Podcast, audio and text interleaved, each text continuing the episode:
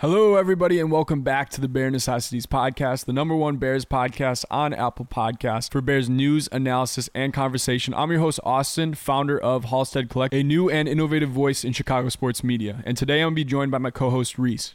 In this week's episode, we have a wide variety of topics, beginning with analyzing the Detroit Lions game of last week, talking about Allen Robinson's contract situation, and then going over our pregame show for the New York Giants for next week. But before we get into the show, we want to give you guys a quick couple announcements. First, please leave us a rating and review in the bottom of Apple Podcasts. That helps us out tremendously. Five star review will do just fine, but even better if you guys could leave us a written review. Tell us what you like and what you dislike. And if you do so, and if it pops up, you know, sometimes we have some trouble with that, uh, we will actually give you a shout out on the podcast. Just just leave your name and we will shout you out. We appreciate everyone who does that. It's going to help us improve the podcast for you guys in the future. Also, look out because we are going to be having a ton of new updates coming pretty soon. Uh, obviously, one of the reasons why we decided to go with the scaled back upload schedule is because we want to make a lot of changes to the way we operate and really improve the quality for you guys. So, watch out for that. A lot of big changes coming soon. We apologize with the scaled back upload schedule, but be excited for what's coming in the future. Thank you guys so much for joining us once again and bear down. Hello, everybody, and welcome back to the Bear Necessities Podcast. Reese, how are you feeling this week? I'm doing good, doing good. You know, I have to say that you know watching uh, the first kind of round of football games over this past weekend was stuff really exciting. It was good to see you know football, especially since I don't know so many things have been happening with college football and all that. So not everyone's been able to follow that, but to have a, a full slate of NFL games was was pretty awesome and got some interesting games in there as well. So it was a interesting weekend of football for sure. Yeah, I think that's a really good way to describe it. The Bears, they ended up having that comeback victory. We put out that YouTube video almost instantaneously after the game. I think that's going to be something that we kind of start doing uh, more frequently because we got an overwhelming positive response from that. I think we had 6,000 views in 24 hours, which is, you know, pretty big for us, honestly, uh, on YouTube. So, um, and I think we ended up gaining almost 100 subscribers last weekend too, which is also really big for us. So, a lot of progress there. Um, yeah, we're sorry that this is coming to you guys a day late. My dad actually got he tested positive for coronavirus, and you know I was pretty much around him all weekend, so I had to go get myself tested yesterday just to make sure uh, I'm not putting anybody else at risk or anything. Um, so pretty much I yeah had to go get that tested. Don't know the results, but hey, the good news is if I have it, which you know, solid possibility I do, I'm asymptomatic. That definitely is a positive. I mean, yeah, hopefully, hopefully everything turns out well with that. I know that you know it's just kind of a a part of the times now. It just seems so so common that can just happen. You know, really at any time. Really not really your fault as long as you're practicing. You know the right things. So yeah, I mean, you know, it's been busy, busy week here as well. So it, it just seems like you know, kind of getting times to match up. But at the same time, I think it worked out well because we kind of got to finally. I mean, we'll get to this later on the podcast, but I feel like we're always on the like the front part of information. We always end up releasing YouTube videos, mm-hmm. and then something happens like right as we release it, or right after we release it, and people are like, "Oh, you know, didn't you hear this and this?" At least finally with like the Allen Robinson situation, we kind of got a lot of the information, and I feel like we can actually kind of summarize it and go back and reevaluate all of it instead of kind of being in the middle of it like we seems like we always are.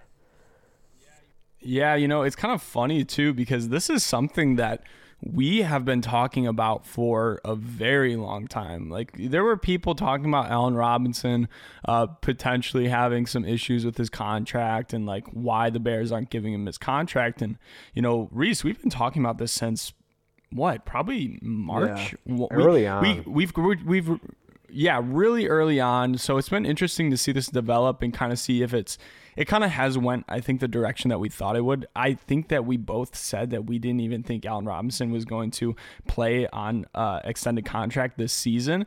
And uh, you know, we there are a ton of reasons going behind that. We try to kind of step inside of Ryan Pace's, you know, shoes and trying to really reevaluate how this move could potentially impact the future for negative and for positive if they don't re-sign him.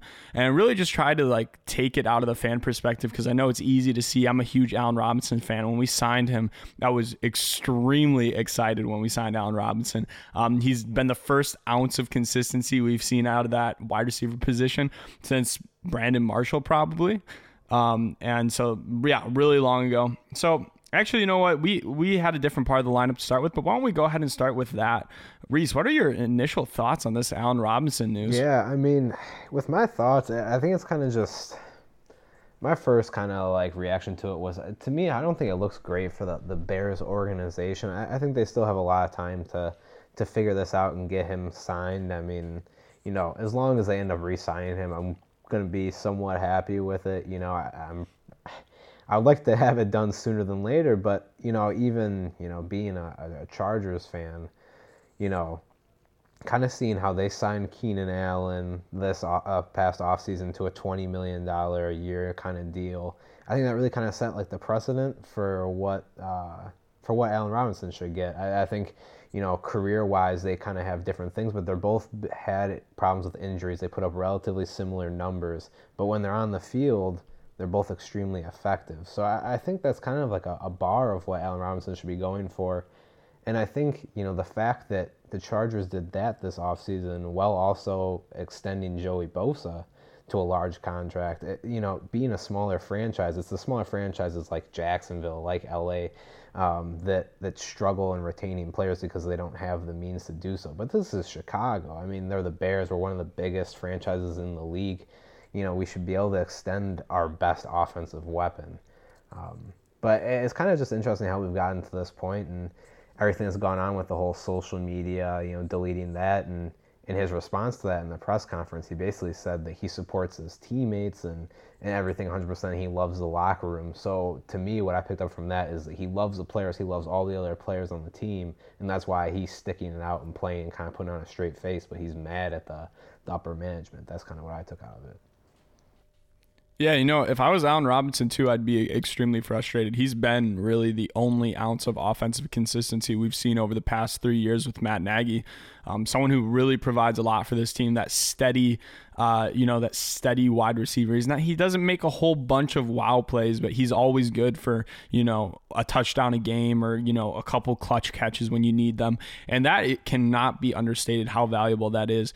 Um, of course, w- with Matt Nagy's offense, he likes to spread the ball out a little bit more, so he maybe doesn't get that main feature role he would have. If, for instance, if he was in like the position that Davante Adams is in, where he's pretty much the only wide receiver, and Aaron Rodgers just targets, targets, targets. Um, Matt Nagy doesn't really run his scheme like that. He prefers to really spread the ball out. So we see a lot more action from guys like Javon Wims and you know younger guys on the roster. Um, so yeah, I want Allen Robinson extended, twenty million dollars a year. That's you know that's a big chunk of change, and it's something that the Chicago Bears are really going to have to you know, think over because before going into this offseason, I think what they probably could have got him on in this previous offseason was like an 18.5 ish, maybe 17.5. Right. But now with that Keenan Allen extension, that is that's the mark. It's it's $20 million a year. It's a huge contract for a wide receiver. Uh, you know, a position that historically has not been very, you know, necessary to win Super Bowls, uh, but can't be understated the luxury that they provide a quarterback, especially when you have such, you know, inconsistent quarterback play. But I just wanted to really quickly talk over the reasons why the Bears are maybe holding off because I think it looks as fans as a really easy move, especially when you consider it for this season um, and and for this regime period. But I think that there are reasons why the Chicago Bears have, you know, a desire to wait. I think that ultimately they do want to extend him, but I think they like to see how things play out with a couple other players. Coming up after this, uh, in, in just two seasons, we're going to have Kyle Fuller, Anthony Miller, Roquan Smith, Tarik Cohen. All these guys who are pretty damn good. And hey, you know, in Ryan Pace's head, he still wants Trubisky to work out. So even a Trubisky contract is in his mind, right? It, it, best case scenario. Do I think it's coming? No, I don't. But does Ryan Pace potentially think it's coming? Maybe. We don't know. Uh, I I, I kind of hope not, even if he has a really good year. I, I can't lie. But particularly with Anthony Miller, and we talked about this really extensively this offseason, this is a guy that the Chicago Bears coaching staff talks about as if he's you know Antonio Brown. Like like he he is looked at in that locker room as someone who's just primed to have a breakout season. And even after this previous game, I think it was Mike Furrey, the wide receiver coach. He came out and he said that he's just scratching the surface of what he's going to become. So this is a guy that's a homegrown talent, right? Someone that the Bears drafted, the Bears love, the Bears have worked on consistently. Someone who showed up massive, tied Allen Robinson in uh, receiving yards this previous game, came up at, at some of the biggest moments possible. That is coming off, uh, is going to need an extension in potentially just a year or two, also. So it's kind of one of that situation where if you give Allen Robinson $20 million, you're almost guaranteeing the fact that we're going to have to let Anthony Miller walk. So there is an incentive for Ryan Pace to maybe wait till, you know, week six in the season to see how Anthony Miller's development is going, to see what type of contract he's going to require. Um, and just get a get a good estimation for what type of contract he would need going into next offseason. And I do believe that the Bears want to keep Anthony Miller. Yeah, I, and in my head, I, you know what? I think if Allen Robinson were to walk, or if they let him walk, or you know traded him away for some for some assets, I'd be fine with it if like what Pace is building for down the road, or if the long term plan is to kind of do a complete revamp after the season. If it means bringing in a brand new, drafting a brand new quarterback, and then hopefully drafting you know a wide receiver high up in the draft, you know like one of these big talents coming out of college to bring along with them to kind of mold this offense around you know something along those lines then, then i'm fine with it because that's kind of the the bigger picture that's what we've been talking about for quite a while now yeah and, and exactly you're, you're what you're saying is exactly right so here's really a question that I think needs to be considered in this. If the Chicago Bears do in fact draft a quarterback next year, is it worth signing Allen Robinson to a $20 million deal? And I think it can be on both sides. In one end, it might be better to use that money elsewhere and just draft a player over the couple of years that's going to take to develop that player. Or you can kind of keep him and he can be that you know safety tool for a really you know talented young quarterback. Yeah which is is kind of a bit of the conundrum right? I mean i think that i, I can understand and kind of see it both ways. And i think it kind of depends on what type of quarterback you want to bring in because i think allen robinson he works very well with with Trubisky and what he likes to do, especially you know in a game like the Lions where they're using those one-on-one matchups, they're getting man-to-man. You know, works out perfectly for for Trubisky when he's just trying to single him out. So I mean, if you get a quarterback that's like Trubisky that really kind of favors getting to you know that receiver that's a really good route runner, really crisp with everything, and pretty sure-handed. Although you know he kind of had a some uncharacteristic moments in the past game, but you know, I, I think that I think that I can also see it go the other way as well, where you know, you know, you bring in someone that has a little bit different different preference. You know, you bring in someone that's a little bit more mobile. Maybe someone you, know, you bring in someone like uh, Justin Fields, kind of wants someone that's going to stretch the field a little bit to be able to to unload and work the deep ball in a way. I, I think that I can see it go both ways. Where if you're planning on bringing someone like him in, if that's what you're going to look to build your team around, then then maybe yeah, you don't take on the responsibility, and maybe you are able to retain Anthony Miller and bring some bring in a young, you know, fast receiver on a on a uh, a very favorable rookie deal. You know.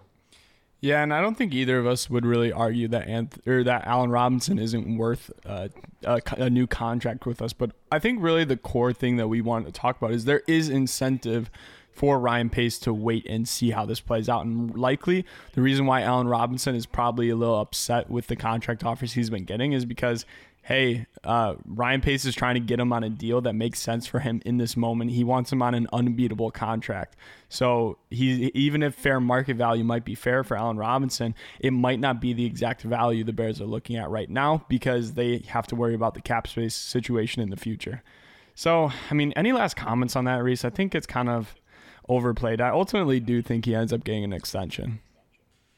Yeah, I think he ends up getting an extension as well, and I think you really kind of hit on it. You know, that last part there is that you know the Bears' number and his number are going to be different, and it's just a matter of making making that compromise and, and how much each side is each side is willing to give. And you know, I, I think Allen Robinson, you know, he's not someone that's gonna to sit out like Jalen Ramsey. He's a little bit different. He's a good character guy. So you know he's just going to go out there and, and, play hard, and I think he's basically just going to to show how much he deserves the extension. And I think he will eventually get it, whether it be just later in the season or early in the off season. But you know I, I think there is incentive right now for the Bears to to hold off on it just for the moment.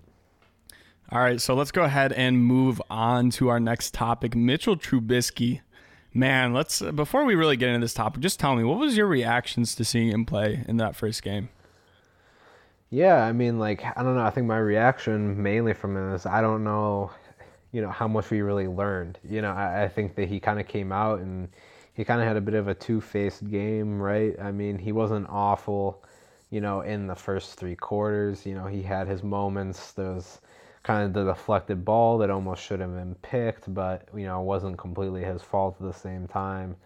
But you know, he wasn't amazing, and then in the fourth quarter comes around, and you know, they're kind of playing, you know, just like we've brought up so many times, they're playing in an offense that really favors Trubisky. You know, utilizing the hurry up, playing a more faster paced offense that that Trubisky always seems to find comfort in, and then he goes out there and has an amazing passer rating, throws three touchdowns, and, and leads the Bears on the comeback. So you kind of got the best, and, and not quite the worst, but you know, not the best from Mitch in that first game.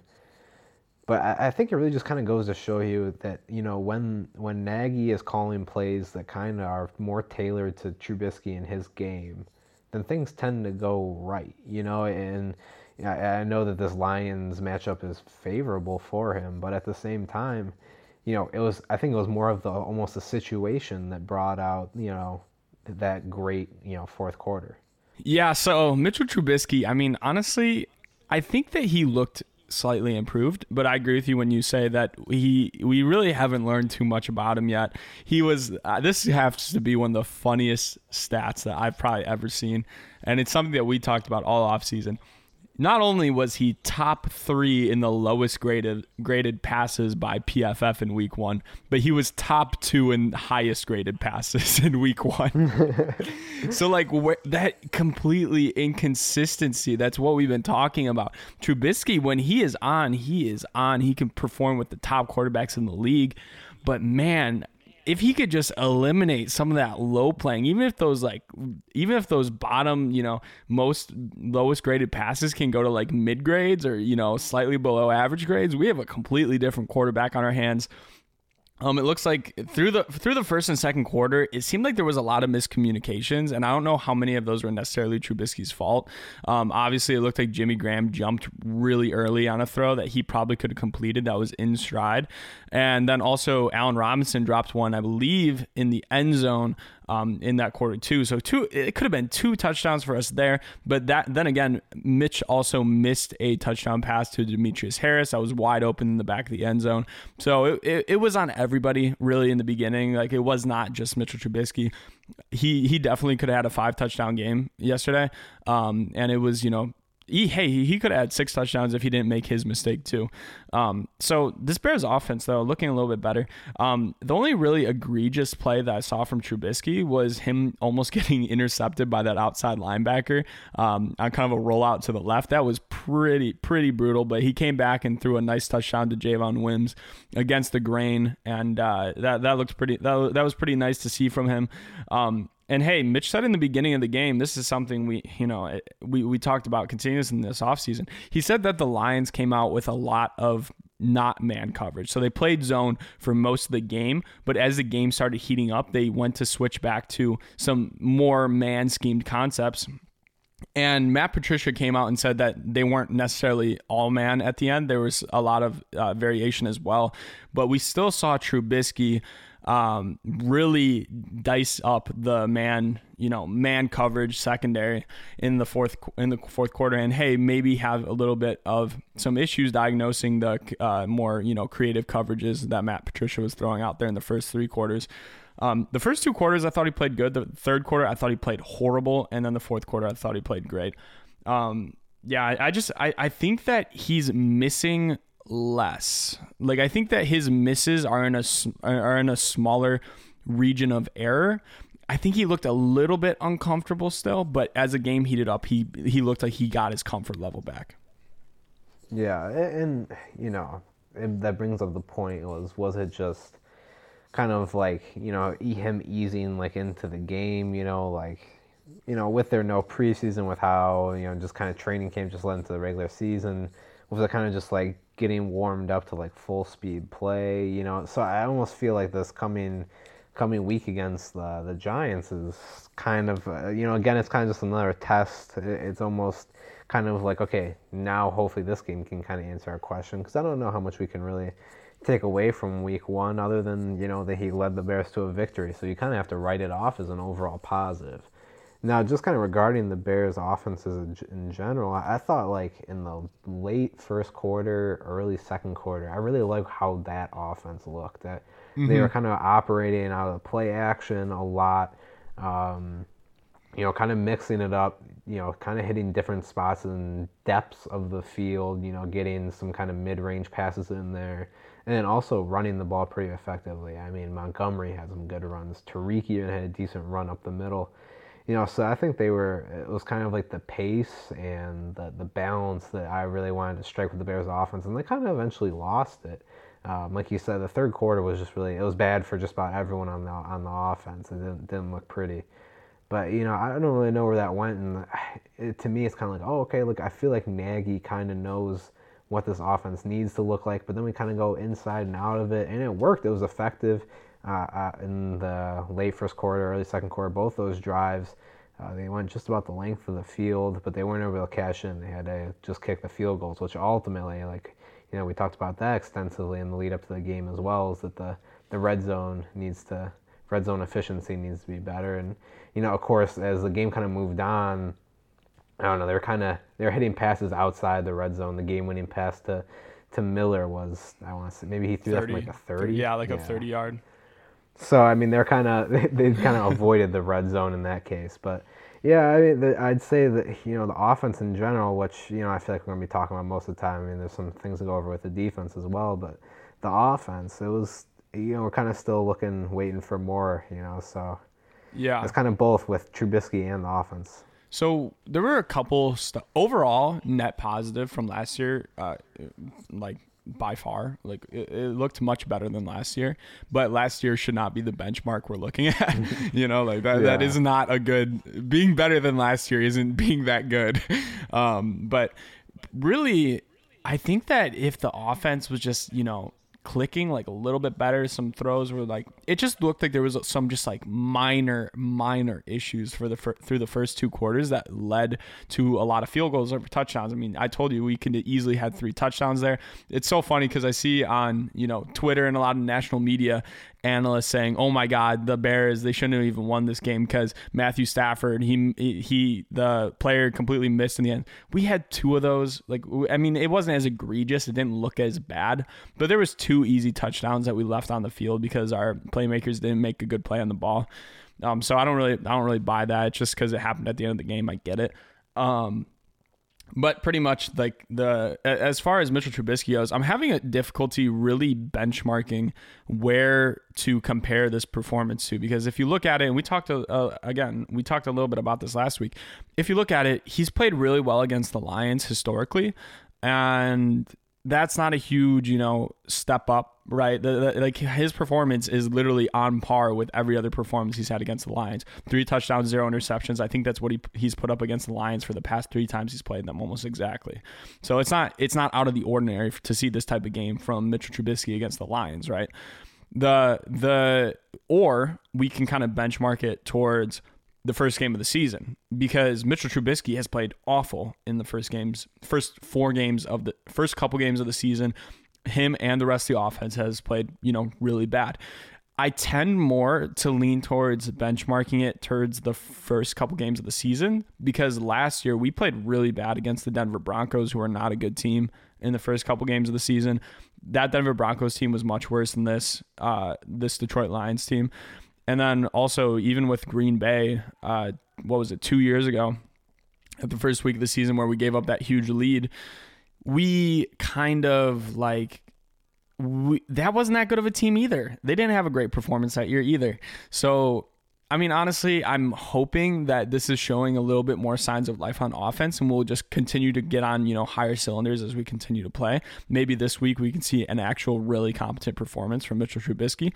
But um, I'm still very skeptical, but it, again, it's one of those situations where it's damned if you do, damned if you do, damned if you don't. Right? Mitchell Trubisky, neither way, he was going to leave this game being considered a good quarterback. So, um, yeah, I mean Mitchell Trubisky, I'm happy for him. I see some I see some immaturities in him still that he needs to work out, some difficulties maybe diagnosing coverage, but overall, a very the, it, this has got to be one of the most smooth games I've seen from Mitchell Trubisky in a very long time, if if ever, truthfully. Yeah, I, I think this is you know going back to your, your like week one week one or a couple first couple weeks benchmarking. I, I think this is the best start that he's gotten off to in the Bears offense. You know, along with that and you know, next week, eh, you know, coming up with the Giants should be more of the same. Uh, you know, it's kind of a very favorable start. I mean, we talked about that, but and, and so I think that the Bears should shouldn't have much trouble in this coming week either. It's kind of when you get down the schedule, um, you know, when they do meet up with teams, you know, like the Packers, they will, you know, put up 42 points in this past week or 40 something. Um, they also gave up 30 something, so it's kind of take take what you will with that, but you know, when they are playing, you know, those better teams further down in the schedule, and, and we'll see how the Buccaneers are looking at that point too. Maybe they'll be clicking. So once we kind of get further into the schedule, I think that that's kind of when we need to see these uh, offensive improvements more. I think they can afford some slip ups next week too. You know, I, I'm not particularly scared of the Giants. I don't think they're necessarily as bad as everyone is making them out to be, but I, I think that you know hopefully they can use these first couple weeks to kind of tune up, get ready, and, and, by the time we're in week four, week five, you know, we're kind of seeing an offense that, that has an identity. I mean, it'd be nice to have offense that Great not word. only not only has you know competence and moving it down the field, but also has has an identity. Because I mean, you look at the defense. The defense has an identity. People know what comes with playing the Bears defense. But when you're playing the Bears offense, it's kind of they're known for struggling. I mean, that's their identity right now. Yeah, and that's actually I really like that word that you use, and it's something that Matt Nagy even consistently hit on talking about. You know, going into Week One last week, just the entire fact that the Chicago Bears they just last year they just looked like random play calls, like like Matt Nagy was just you know taking a you know taking a little piece of paper out of a hat, and that was the play call he was going to go with. And this year, like I, I we we unfortunately saw that in the third quarter for a little bit. Not I think through the first and the second quarter it wasn't that bad except for that first series which was horrible in my opinion. I I I, I think that we are going to see some sort of identity and I think that identity is you know, developing the game through the run, even though Matt Nagy still probably didn't run as much as he should have this past game. Developing the game through the run and then also using creative, you know, play action, and then also just under center plays from Mitchell Trubisky. I think that Mitchell Trubisky, one of the reasons why I believe we see Mitchell Trubisky have such good fourth quarter performance is because Matt Nagy has no choice but to play call for him like he's not scared to play call for him. Right. And that's something we talked about last year. It looked like Matt Nagy was scared to play call with Mitchell Trubisky. He was throwing all these screens, and I think that Matt Nagy has a little bit more comp- confidence in him. Even in the third quarter, even in all through the quarters of the game, it felt like Matt Nagy wasn't operating from this position of I'm working, uh, my quarterback is working against me, and I think that's huge for the Chicago Bears. And let's go ahead and move on because we talked extensively about the run game this past off season and our concerns with the run game, our concerns with you know, do we have enough depth there? You know, it, are the do the players that we have are they good enough to really make this? You know, we we're both big David Montgomery fans, but you know, is Tarik Cohen, is Cordell Patterson, are they good enough to be the relief pitchers? And uh, it looked good. It looked really good this this uh, this past week, and I was shocked to be honest. I would I would not have expected that going into week one. Um, I remember the first couple plays of the game when we you know we tossed it to Cordell Patterson in the backfield. I'm like, oh, come on, like no, this is such a bad play call. What are we doing? And he got ten yards, and I was like, wait a minute, that's that's not bad. Or we saw Tarik Cohen go through the center of the offensive line like we did last year. I'm like, come on, Nagy, what the like? This is to be one yard. We saw this all last season, and then you know six, seven yards. I was like, oh, this is new, you know? So it, it, it was definitely a, a, a positive uh, from there. David Montgomery looked really, really good. Like he looked really, really good. We should have used him more. I don't know if we were kind of like staying against it because just him coming off an injury, trying to kind of lighten his load. But it seemed like there were multiple instances where he would get stopped at the two or three yard line and then he would bulldoze to get the first down. he is looking like a really good player. I understand why the Bears have a lot of confidence in him. He was a great draft pick. Cordell Patterson surprisingly liked his usage. He really didn't get many screens or anything. It was more like little shovel plays that Mitchell Trubisky would uh, he essentially it looked like their main uh, their their main strategy with him was to pull the line to one side and pitch it to the other side for him just to give him some space to operate. Um, and and it, it, worked. You know, for the most part, it worked for him. He had a couple big plays. I liked his usage there. I, I do th- hope that we get him, you know, a couple more screen passes maybe. Um, but overall, liked his usage. And uh, Tarik Cohen, surprisingly effective through the center of the line. Yeah, I think all the, the running backs look good, and I think the offensive line looked, you know, like you said, looked good in, in run blocking. I, I think they're the biggest issues, the biggest concerns with the line were probably more in pass protection. That seemed like when they really kind of were Absolutely. leaking a little bit more, uh, allowing more penetration. But in run blocking, they seem to be opening up big enough gaps. And like you said, you brought up a good point. You know, running Tarik Cohen through the middle, they opened up big enough gaps where Tarik Cohen could could uh, could get you know break off a six seven yard run up through the middle. So yeah, that was definitely a positive, and and Montgomery definitely always just seeming to finish runs forward, which is kind of a, a trait that you know people used to talk about running backs a lot, kind of more in the past when you know more physical style of running was more promoted. But something you definitely see from a running back like Adrian Peterson, always falling for it, getting that extra yard, a yard or two. And it seems like Montgomery is definitely that type of back. He just finishes runs well he's very dynamic and, and seems to have uh, good vision, not quite as hesitant as he was at some points last year. So definitely excited for what he can do uh, in the in the you know rest of the season, kind of moving on. Hopefully they can can use him a lot next week. Um, you know, I figure the more that they can put the ball in his hands, the better yeah, I, think that the run game was, you know, it was definitely a big concern. And I don't think that concern is necessarily going to be over until it kind of becomes established and, like you said, hopefully becomes part of the the the heart of the offense. You know, I think that this team would work best, you know, kind of just grounding grinding out some yards on the ground, and it would do a lot of good in setting up the play action, like we kind of saw uh, in week one against the Lions, and also kind of just the rest of the playbook. And it, it gives more confidence to Trubisky. It kind of just keeps the ball moving forward. And whenever the Bears uh, in this game, in this past game, whenever they were in, you know, kind of got positive plays on first and second down, put themselves in third and manageable, they converted decently. I mean, it was a while before anyone got a third down conversion in that game. But you know, in the, the fourth quarter, at least, in the fourth yeah. quarter, at least. In the other quarters, I'm still very concerned about our third down conversion rate.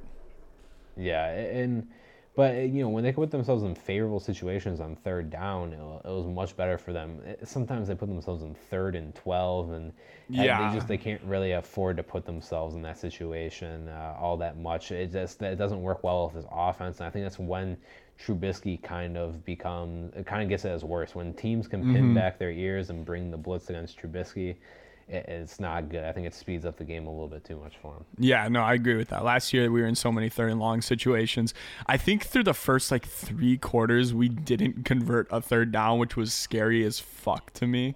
Like that that was just a, a really not not a good situation. Yes. That was you're not gonna win many football games. No, because that was an issue we had last year too, and you know there were certain aspects that we talked about, like just getting pinned back, like just there there were some there were some you know reasons why that you know came about, but at the end of the day. I think we need to still work on our third down conversion and red zone rate. But in the fourth quarter, we you know, we looked really good. I can't remember exactly how many you know, third downs we had. But even when it was, you know, second down, when you got Trubisky in a second and six versus a second and 12, like a second and seven, like even if the running back got three, four yards, that was, that was ball rolling. That got the ball rolling, you know? Um, and it just really added a lot of confidence to this team. I felt like, um, honestly, it was when we hit that Anthony Miller pass uh, to the right side. That was, uh, I think I can't remember. I think that was off of a first down, and it just shows how when you get that sort of momentum rolling and you're able to kind of, you know, get in that process, and I think Trubisky is a very streaky quarterback, you know, like someone who really, like, once he gets in his grind, I mean, we saw the Tampa Bay Buccaneers game, what was that, two years ago? Once he gets in his grind, he can explode, right? And that Tampa Bay Buccaneers games, yeah, he had a lot of open looks, but he also left some really, really nice passes that were purely him. I, I, I remember Allen Robinson to the back left of the end zone where he Allen Robinson wasn't even in his break yet, and Allen Robinson was able to grab that. Um, so yeah, best game in Trubisky's career. Yeah, definitely, almost broke the touchdown. Uh, if he, hey, if he would have stayed in the game, real potential for him to have broken that touchdown record or at least tied it. Um, but ultimately, uh, yeah, run game uh, really good. Let's go ahead and move on to the offensive line because you can't talk about the run game without talking about the offensive line. I thought it looked really good. Like I, I thought it looked really good, and I was shocked about that as well. Um, as you brought up, you know, run blocking much better than the pass blocking. There were some situations, but what surprised me the most is that in the pass blocking, even it wasn't the interior line that was the issue like we expected it to be. It really looked like Bobby Massie was just the main issue with the line, our right tackle. And you know, it looked like the tackles were giving up way more than the than than the interior lineman. James Daniels, I thought looked really really good, which is a huge step forward uh, in his young career. I think he he he looked like he could be potentially a Pro Bowl All Pro you know, guard in that pass game. Now he's going to obviously have to, you know, continue that, but he looked very, very good. Germain Ifedi, uh, someone who was a complete issue for the Seahawks last year at tackle, looked very good at guard. Did not have a single issue. I don't think he let up. Uh, I, I haven't checked the stats, but just from my memory, I don't think he let up a single pressure last year or last week.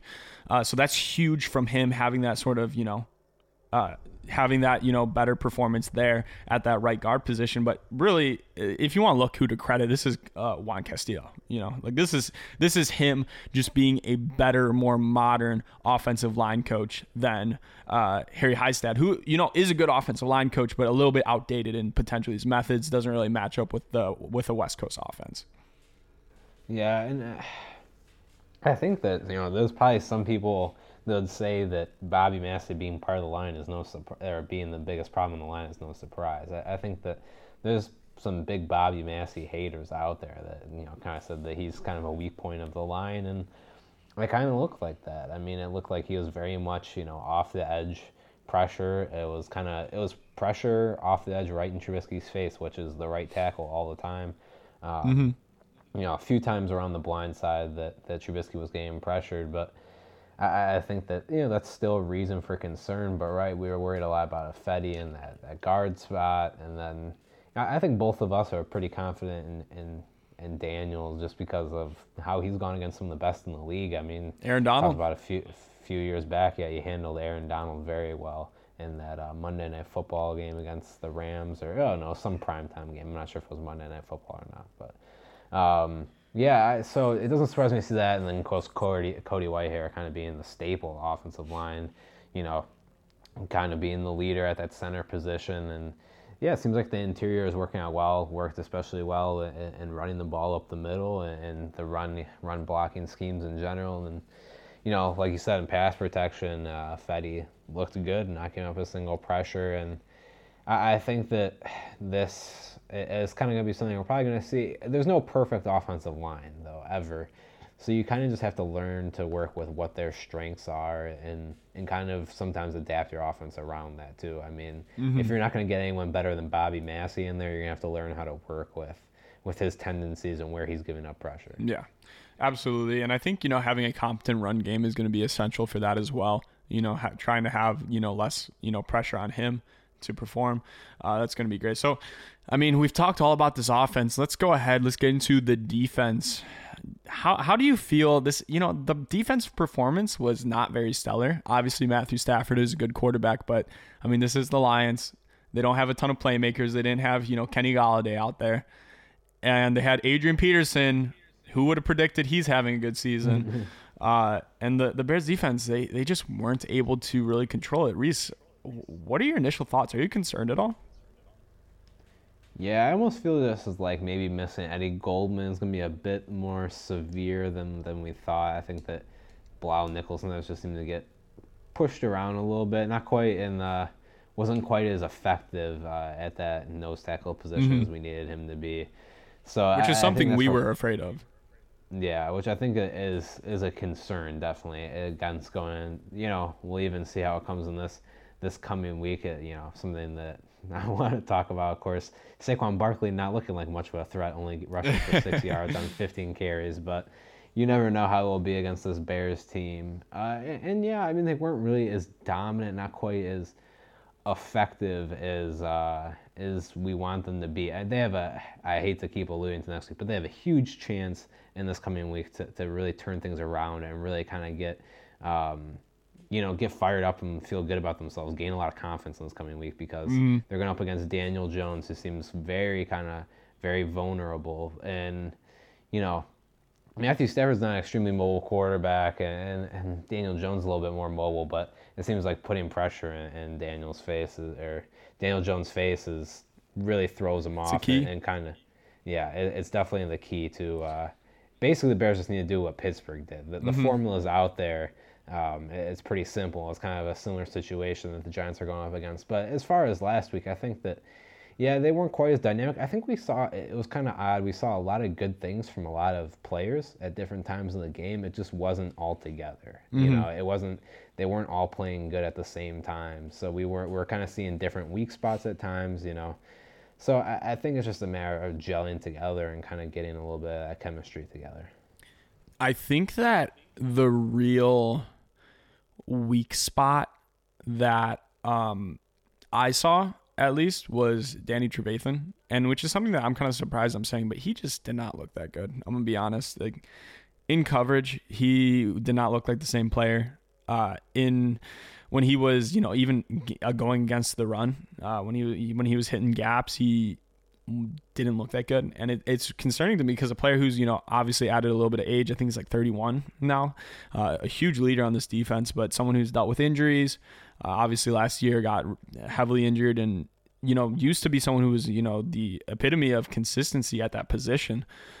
Just looked like a liability at times. It was almost like every single time we saw a, a real pass, uh, a, a real you know a, a real gashing of the Bears defense. It was Danny Trevathan in coverage, and it looked like they were trying to ISO him a lot. Um, you know, the the Bilal Nichols at uh, the defensive tackle position, we talked about it consistent, consistently. I don't know if he has the mauling ability that you kind of need at that position where you're able to really just push back the center. We talked extensively about how that is the most important thing you can get out of that position and allow your defensive ends to work uh, with some space.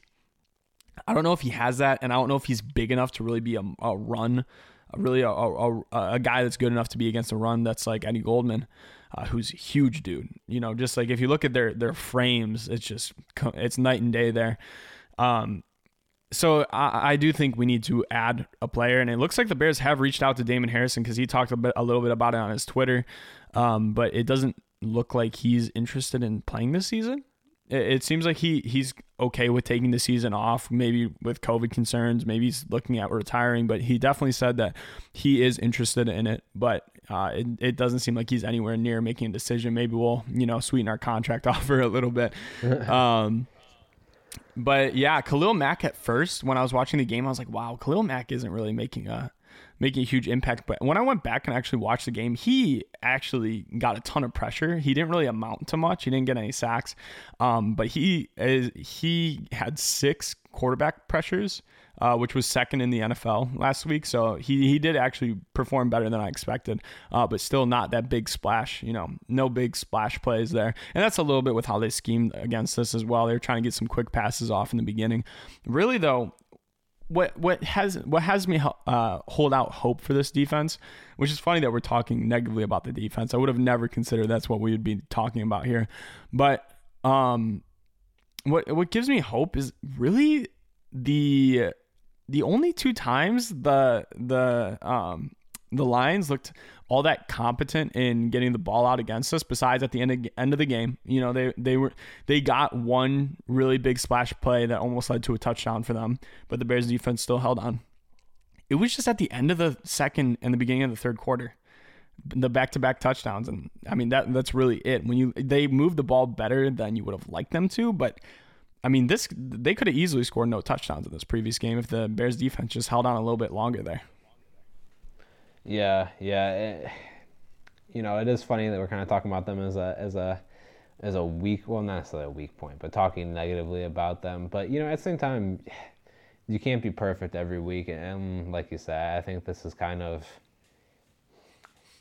It, well, it's the second year in Pagano's system. You know, it's kind of there's a couple of new players that are kind of kind of getting their feet wet with it, and some different like positional changes. So I think it's just going to be a, a matter of, you know, kind of getting some more, you know, some more miles on in that system as the season goes on. And with Trevathan, if if they're gonna lose a step, like now's kind of the time in his career where he's gonna lose a step. So mm-hmm. you know, not to kind of say that like it's all over for him, but this could very much be the year where we see Trevathan take a solid step backwards, and you kind of have to reassess the future with him at that position. Which you know, it's unfortunate, but this is kind of what happens. Like you said, you you kind of get a lot of miles on you, someone that's very consistent even when battling injuries, kind of, you know, he'd rush back to get back in because he was a crucial part of the defense. And, you know, that kind of stuff takes a toll on you, which, you know, it's, it is a hole, you know, when a team like the Lions is going to isolate, isolate you and kind of, kind of pick on you. And especially in a 3-4 defense with him playing the inside linebacker, it's easy Big to position. scheme to get it to get a tight end uh, linebacker matchup mm-hmm. with which is just easy to kind of pick on a on a vulnerable coverage linebacker in that way. So you know, in a bad way, you know, Trevathan could become a bit of a liability down the season. So we'll kind of have to monitor that as the season goes on because that could definitely become a a, a very clear weak point where you know teams are just going to target the middle of the field against this team. Oh, 100%. And this this week they have a much easier uh, opponent in that regard. They have a rookie quarterback, doesn't have a whole bunch of weapons for him there. Saquon Barkley, obviously a talented player, but you know someone that we can slow down. We'll talk about them in one minute after we finish off uh, with our topics from last week. Um, so Cole Kmet, Jaylon Johnson, Darnell Mooney all made you know they, they all were they all appeared in this game and i guess the a, quick topic i want to wrap up talking about last week's game with is how would you grade these rookies uh, I'm, gonna, I'm gonna start off with mine i know i didn't really give you a bunch of uh, heads up on this one reese but uh, i'm sure you could patch something together cole Kmet, i'm giving a d uh, not he didn't really have a good performance. We didn't. We only saw him get targeted one time, and Mitch missed that throw. Uh, he probably would have scored if he if he actually got that though on a dump down. But um, it uh he he didn't make much of an impact, and that's unfortunate because we were hearing a lot about him. Maybe this week he'll have a better performance. Maybe Jimmy Graham was just a better matchup here, and they didn't run a whole bunch of two tight end sets. Uh, so so Jimmy Graham obviously the starter there. Jimmy Graham looked pretty good too. Uh, he obviously missed a couple catches, but it seemed like just some you know beginning of the game flukes um, beginning of the season flukes. Jaylon Johnson, I'm giving a strong A minus. He he got he missed that one tackle that was pretty brutal, but other than that, he played a flawless game. Like just completely flawless game, and I think that he is already an upgrade over Prince Amukamara. Uh, he he really at the end of the game he was targeted, didn't let up a catch. Uh, he was targeted multiple times, almost got an interception. Just someone who looks like he's that he could definitely become a number one cornerback in this league. And then Darnell Mooney, I'm giving an A plus. He had three receptions with like 32 yards, and all of them came off of really big moments. Uh, fifth round pick. I mean, what else could you want from from a, from a player out of the fifth round? He he's essentially our third wide receiver now. Yeah, yeah. As for Cole Kmet, I mean, I, I, I'll give him like a C minus. You know, that's someone that he was very quiet in the game. I don't think he did anything particularly bad. Um, like you said, I mean, he had, he had an opportunity to, to go out there off his target and possibly potentially a score, which would have changed the narrative a little bit. But you know, he just wasn't really didn't really make any noise at all. You know, didn't really make himself felt. Didn't really make himself a part of the game. So that's why I give him like a C minus. I think you know Jaylon Johnson is is a solid A. I mean, to me, I think getting kind of like that game ending knockdown at the end there just kind of shows you everything you need to know about his confidence and how he feels about being put back in coverage. I think he's someone that can can handle it. I think maybe he's not good enough quite yet to go against any team's number one, but I think he can easily handle most teams' number twos. So I think he's kind of in a good position there, and he showed you know showed his strengths too. He's just very good in coverage, pretty responsible, like you said didn't play a, a, flawless game, but you know, for someone playing their first NFL game, I, I can't even expect that. And then uh, for Darnell Mooney, yeah, I think he can also get an A. I think that he featured well. I think you know we saw how he's gonna to fit into this offense and and kind of how badly you know his traits are are needed in this offense. He, he has a little bit different something. I think that you know we had people like him like Taylor Gabriel in the past, but I think Mooney kind of gives you. Know, something better than even Taylor Gabriel. I, I can't quite put my finger on, on what it is, but you know, it kind of just seems to be a little bit better fit for the scheme and uh, I, I, like what he did. I think he played well. I think there's still more room for him in the offense to, to feature well. He can do better than three receptions. I think he's not someone that's going to be getting 10 catches a game. I think he can get five or six and kind of make some bigger splash plays. I think he's more explosive than Gabriel, like more quick. I think Gabriel was definitely fast and he had his you know, he was able to run some routes. But Mooney, he just seems more explosive into his breaks. Uh, seems like he's a little bit more aggressive as a wide receiver, so he can kind of get some more space there. Um, and it, he might just have a better understanding of zone concepts. It seemed like he was getting open a little bit when they were playing some zone concepts. Um, so yeah, I'm I'm happy for Mooney. I think he, he did a really good job. I'm really excited for him as a player. We desperately needed a player like him to show up. Ted Ginn Jr. was didn't really show up in the last game at all, but you know, he's kind of the type of player where he is kind of similar to Taylor Gabriel where he'll get you a couple catches a game, but they'll be explosive ones. Um, so definitely not too down on Ted Ginn, but really impressed with Mooney. Uh, would not be shocked if he is considered the third string or the third wide receiver um, going into uh, next week. So really, I mean, that's about all we can say with that. We're, I mean, this is week one. You you can't really, you know, claim victory over a game where you just narrowly beat the Lions out of all teams. So, I mean, I'm cautiously optimistic about this offense. I'm also a little bit concerned with this defense, um, but ultimately happy we pulled away with the W. Let's go ahead and wrap up the show with our week two preview with the Detroit, or not the Detroit Lions, the New York Giants. Um, they have a new, so let's go over the team a little bit. They have a new head coach, uh, Joe Judge. They brought in a couple notable free agents Blake Martinez, James Bradberry, Logan Ryan.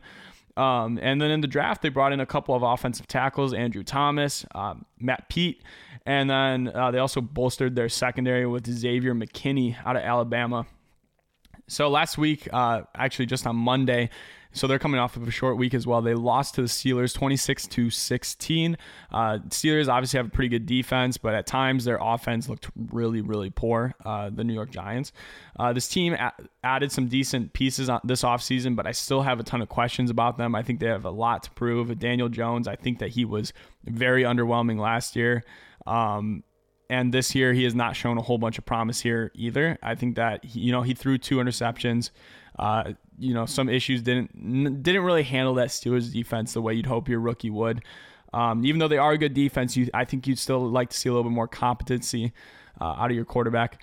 And uh, you know, I'm not a huge fan of Daniel Jones. When we played him last year, I wasn't super impressed. So uh, I think that he is I, I wouldn't say that he's a liability to their team. Like I'm not saying that he's like a Nathan Peterman like quarterback, but I definitely think he's someone that he's going to be the main target by the Bears. We're going to try to get a lot of pressure on them, and they don't have a great offensive line either. So uh, really getting, a, I, I'm sure Khalil Mack and if Robert Quinn is healthy, that'd be great.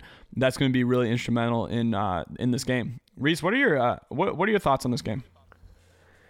Yeah, I mean, I think this is the game that's you know, served up perfectly for the Bears. I think they need to just run the ball well and and play aggressive on the defensive side of the ball, and I think they should be able to take care of this one fairly easily. I mean, I think that ideally, you know, the Bears want to jump out to a. Uh, it'd be nice if they could jump out and get to an early lead and put away the game early. I think the longer that they let the Giants kind of linger around or possibly build up any kind of confidence you know, the worse off they'll possibly be. But I, I think the matchups, it's when you go into like the, the Giants offensive line against the Bears, you know, pass rush, I think that's very favorable towards the Bears. Um, you know, the Giants don't really scare me on defense too much. I think, you know, the Steelers tore them up running the ball last week. Um, Snell, I think, had like 124 yards rushing. So, I think if the Bears just stay committed to the run in this game and, and kind of pound out the ball, kind of, I, mean, why not kind of just have a game where the Bears just control possession, pre- dominate pretty well on defense, and just kind of play a really nice, clean game. It's possibly set up for the for the way that the Bears could do that, and, and kind of just probably let Mitch get away with a game where he doesn't really have to pass the ball too much, but can probably be pretty effective in doing it if they stick to the run, they can probably throw the ball downfield off some nice play action. Uh, try to just get the confidence up on, a lot of these players, and you know, hopefully we can see more out of Cole Kmet and and and this week and kind of see what he can feature in the offense. If the Bears can hold down Saquon Barkley to uh, you know under you know 40 yards, 50 yards. I think this game's in the bag. Like I, I, I am not threatened by anything else. But the way that the Bears handled Adrian Peterson this past week, it, I do have concerns about that. I do have concerns with Saquon Barkley. Uh, historically, we are a good run defense, uh, but right now, uh, I, I, definitely have my concerns. Have my concerns with the linebackers. Thankfully, we do have Roquan Smith, who is a very rangy linebacker, and that's going to help us a lot with Saquon Barkley um, being able to limit his impact. At least I'm sure. Truthfully, we're probably going to give almost all of our attention to Barkley and uh, affecting Jones. It's really uh, the the the game plan is going to essentially revolve around getting pressure on Jones and then taking care of Barkley. We're not going to be concerned that Jones is going to be picking us out apart uh, from the packet uh, from the pocket like we potentially would with Matthew Stafford, uh, making you know kind of short intermediate throws. So I think that's really going to be the focus of the game. I would expect a lot of pressure, uh, a lot of focus at the line, a lot of stacked boxes. Saquon Barkley is going to have to earn a lot of his runs. Not too concerned about the secondary. When you compare the Bears to the Steelers, we have a better secondary. Um, especially with the addition of Jaylon Johnson there, it's going to be really hard for Daniel Jones to get free wide receivers, especially with the uh, you know they don't have a lot of talent at that position really. They're they're pretty they're pretty minimal there. I almost feel bad for the guy. Um, you know, yeah. Evan Engram had a big year as uh, what was it, his rookie year, his second year.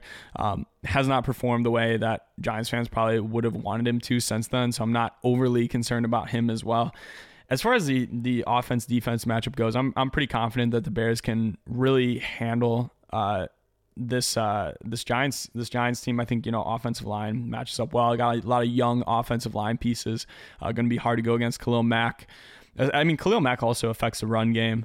Uh, it's going to be it, it's just it's to be really difficult. I I would foresee that what the Giants are probably going to try to do is get a lot of you know inside slant routes against us. Really tried to um, get the ball out quickly out of Jones' hands, do some, you know, screen passes maybe with Saquon Barkley. Uh, I, I think that is going to be their game plan. I don't think it's going to be that effective, though. As far as us offensively versus their defense, you know, if we play like we did in the third quarter, we're not going to score anything because even though they're not that great of a defense. But if we play like we did the other three quarters, um, I do see this Bears team putting up a lot of points like they did last year. Um, I think that it can be a fairly, uh, uh, you know, a fairly strong victory as well. But Reese, why don't you go ahead and give me your, you know, your score projections?